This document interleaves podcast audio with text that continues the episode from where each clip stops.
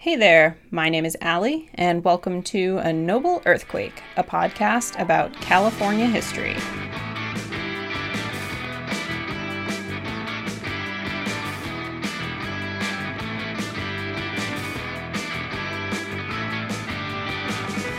Welcome back to the podcast. Thanks so much to everyone who has left me a review on iTunes so far. They really mean a lot to me. I would love to get some more, less so for the stars, more so for the comments. Uh, feedback is really going to help me get better at doing this, at giving you guys more information that you might want, focusing on subjects that you might be interested in. So please be sure to leave me a review. You can also, you know, tweet me or whatever, but iTunes would be great. I'm going to be setting up a Facebook page for the podcast soon, so hopefully that will pull in some more listeners and even more feedback, which is really what I need. So this episode definitely grew and evolved while I was researching the topic, much like the last one. I know the title might be a little deceiving, but it's definitely still the summer episode I promised. Um, it was originally going to be about the history of San Francisco's famous ice cream treat, the It's It. Uh, I remember the first time that I had one thinking like, okay, it's an ice cream sandwich. Surely this will be like all other ice cream sandwiches. Oh, was I wrong? And even just writing the script for this episode made me really, really want one, and I might end up going to get one after I'm done. Um, but how did this episode evolve, you might ask? How could the history of an ice cream sando bloom into something so much bigger? My friends, this is the magic that is history. Everything is connected.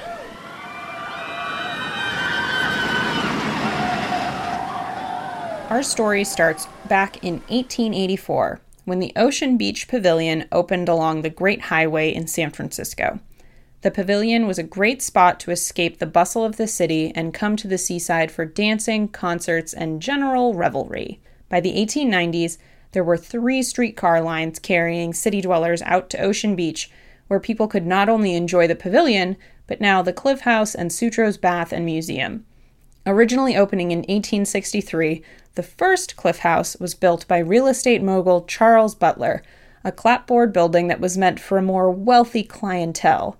Apparently, the toll road alone was enough to keep many folks at home, and the menu prices were sky high. This first Cliff House expanded in eighteen sixty-eight, but eventually the improvements in public transit meant that a more diverse class of folks, you know, like the ninety-nine percent, could visit. Eventually, the Cliff House became known less for its world-class visitors and more for its gambling and prostitutes. Between eighteen eighty-one and eighteen eighty-three, Adolfo Sutro purchased the Cliff House and renovated the space. He added educational displays similar to what would eventually be on view at his bathhouse and museum. In eighteen eighty-seven, the ship Parallel exploded on the rocks nearby, damaging part of the house but otherwise leaving the building completely unscathed. It wasn't until eighteen ninety-four that the first Cliff House burned to the ground, destroyed by a kitchen fire. Insert sad trombone music here. But this did not stop Sutro. His second Cliff House was much more outrageous in architecture. It was ornate and Victorian, with just a hint of gingerbread house thrown in for good measure. His Cliff House featured restaurants, art galleries, and lunch parlors, and it even survived the nineteen oh six earthquake. It did not, however, survive the nineteen oh seven kitchen fire. This house is cursed. Adolfo Sutro had died by this point, but his daughter Emma Merritt took up the cause to bring back the Cliff House once again, though not without some thoughtful architectural redesign. Built in nineteen oh nine, the third Cliff House, which is the one that remains standing to this day, is neoclassical in design and a very, very understated one compared to its predecessor. Adolfo Sutro also developed the Sutro Baths uh, in eighteen ninety-four, the same year the first Cliff House burned to the ground. Sutro was interested in natural history and marine studies, so what better than to create an ocean aquarium and natural history museum right on the water? As a philanthropist, Sutro's goal was to provide inexpensive educational and recreational opportunities to the larger San Francisco population. The space even included sculpture galleries and artifacts from around the world. And this is really why he um, took it upon himself when he purchased the Cliff House to renovate it and make it a much more welcoming space for everybody involved. Soon after opening the aquarium, Sutro added the public bathhouses. Each pool was a different temperature, and the water was pumped in directly from the Pacific Ocean. He included slides, trapeze, and diving boards for the enjoyment of his visitors, and eventually he added an ice skating rink. The baths, however, began to decline in popularity during the Great Depression.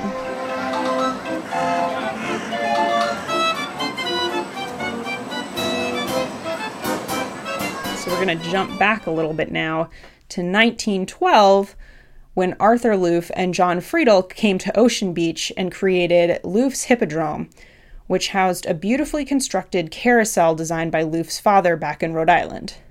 At this point, Ocean Beach Pavilion was growing and evolving into something much bigger, and by nineteen twenty-two, Looff and Friedle had added the Big Dipper roller coaster, whose sister coaster, the Giant Dipper, still runs at the Santa Cruz boardwalk, and the Chutes at the Beach water ride. And Chutes at the Beach seems to become the name of the amusement park around this time, but the timeline of when each of the names changes is kind of murky, as history kind of creates.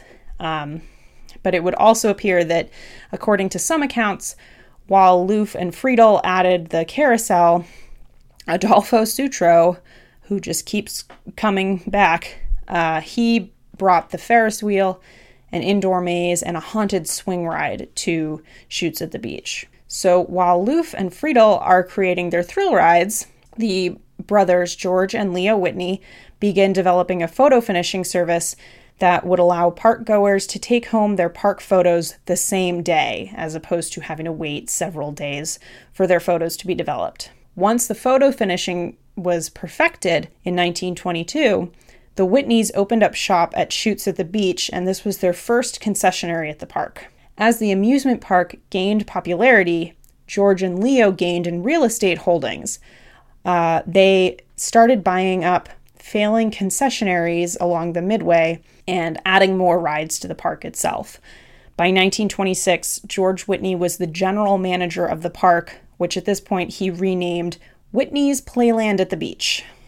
It's around this time, in nineteen twenty-eight, that George Whitney opened a concession stand selling ice cream sandwiched between two oatmeal cookies dipped in chocolate. Those that live in the San Francisco Bay Area, you already know what I'm talking about. But for the rest of you, this was the birth of the It's It. For decades, uh, Playland at the Beach was the only place you can indulge in one of the frozen treats. In nineteen twenty-nine, the Whitneys opened Topsy's Roost Restaurant, which operated at the base of Sutro Heights. Topsy's was a popular chicken dinner house and nightclub. Uh, I found a scan of one of the souvenir menus from nineteen thirty, and it stated that the restaurant was open from eleven a.m. to one a.m. every day except Mondays. There's no booze because it's the middle of Prohibition, but you could get a boxed lunch if you were planning on picnicking nearby. And it's brilliant that they created souvenir menus that you could take home, because your kid's going to take it home. It's got a goofy rooster on it. It looks like it pops out and you can make a little toy. But then you're going to see it every once in a while, or your kids are going to see it every once in a while, and you're going to be like, oh, we should go back. Let's go back. So, ingenious marketing ploy on the part of the Whitneys. Uh, by nineteen thirty-four, even though it was the middle of the Great Depression, Playland at the Beach now extends for three blocks along the Great Highway, and George Whitney owned everything from Point Lobos to Fulton Street. The Midway consisted of fourteen rides, twenty-five concessions, and five restaurants. And you know what property George Whitney bought in nineteen thirty-seven? The Cliff House. That's when the camera obscura was added to the building, because he wanted it to be part of the park.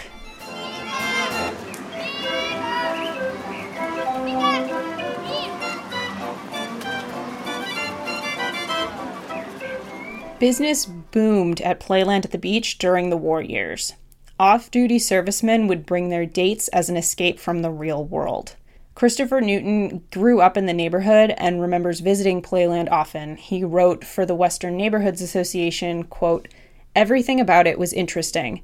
I liked to watch the sailors plinking at mechanical ducks paddling in a line across the green waters of the shooting gallery.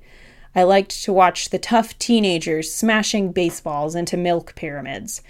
It looked so easy, but no one could ever make them roll off the stands.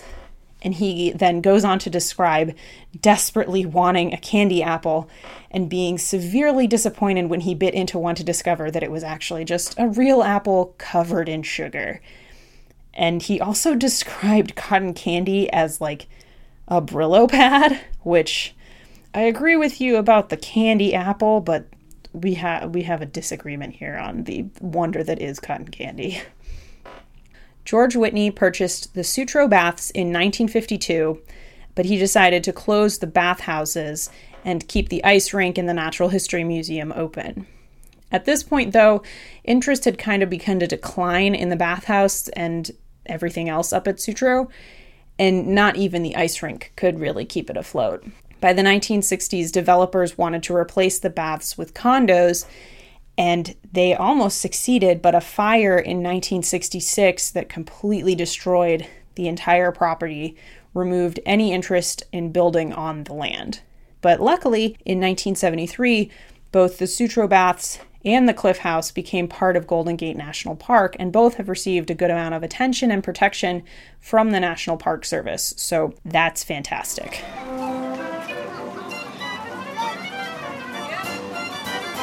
Time was not friendly to Playland at the beach.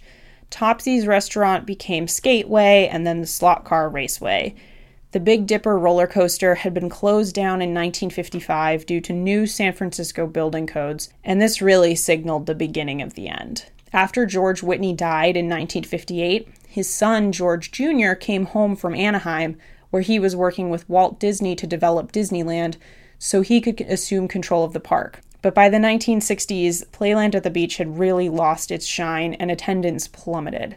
The end of the park came in nineteen seventy-two when developers bought up the land, and now a Safeway sits where the diving bell once was.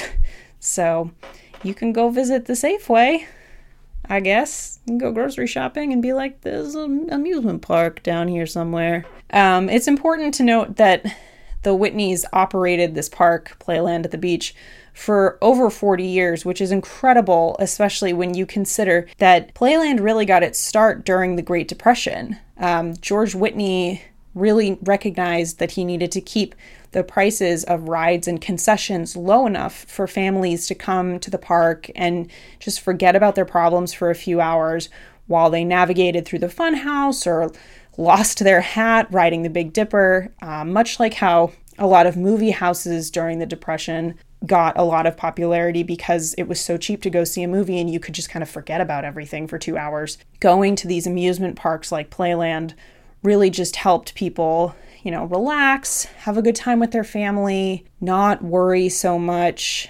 And then at the end of the day, you went home, your kids were happy, you were happy. Your kids would probably be really tired and go to bed super fast. Um, it was just all around a fantastic place to be able to go from all accounts that I've read of visiting Playland. And there are still pieces of Playland throughout San Francisco and the Bay Area to this day that you can go visit.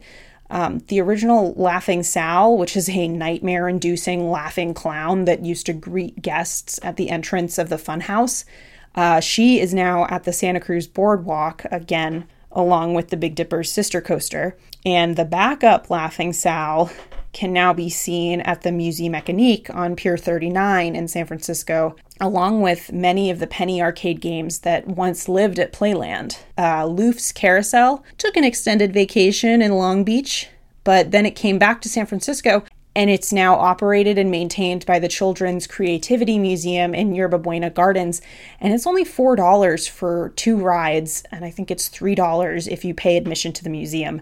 It's housed in this beautiful glass Um, house building hippodrome, I guess.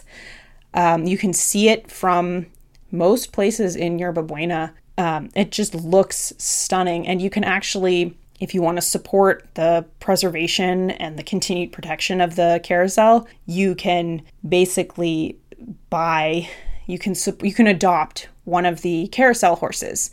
Um, and I can link to that on the show notes page because I think it's really cool. Kind of gives you the opportunity to like feel like you own a piece of the museum, which as a person with museum background, I think that's one of the better ways to get people involved in your museum is when they feel like they really have um, a reason to donate beyond like being a member. Anyway, I digress. Artist Ray Beltner, he erected statues around the outer Richmond district that recall these iconic symbols of playland, like the rooster from Topsy's Roost and a silhouette of Laughing Sal. And you can see those when you walk around. Um, I will link to a map that shows you a couple of them. And if you're ever in the outer Sunset, it's not really the same area that Playland was in. I would recommend checking out Playland at forty-third Avenue. It's named after the ill-fated park, um, but this is an outdoor community space. It hosts community gardens, concerts, and there's free yoga classes on Sunday. I've been to them. You should go.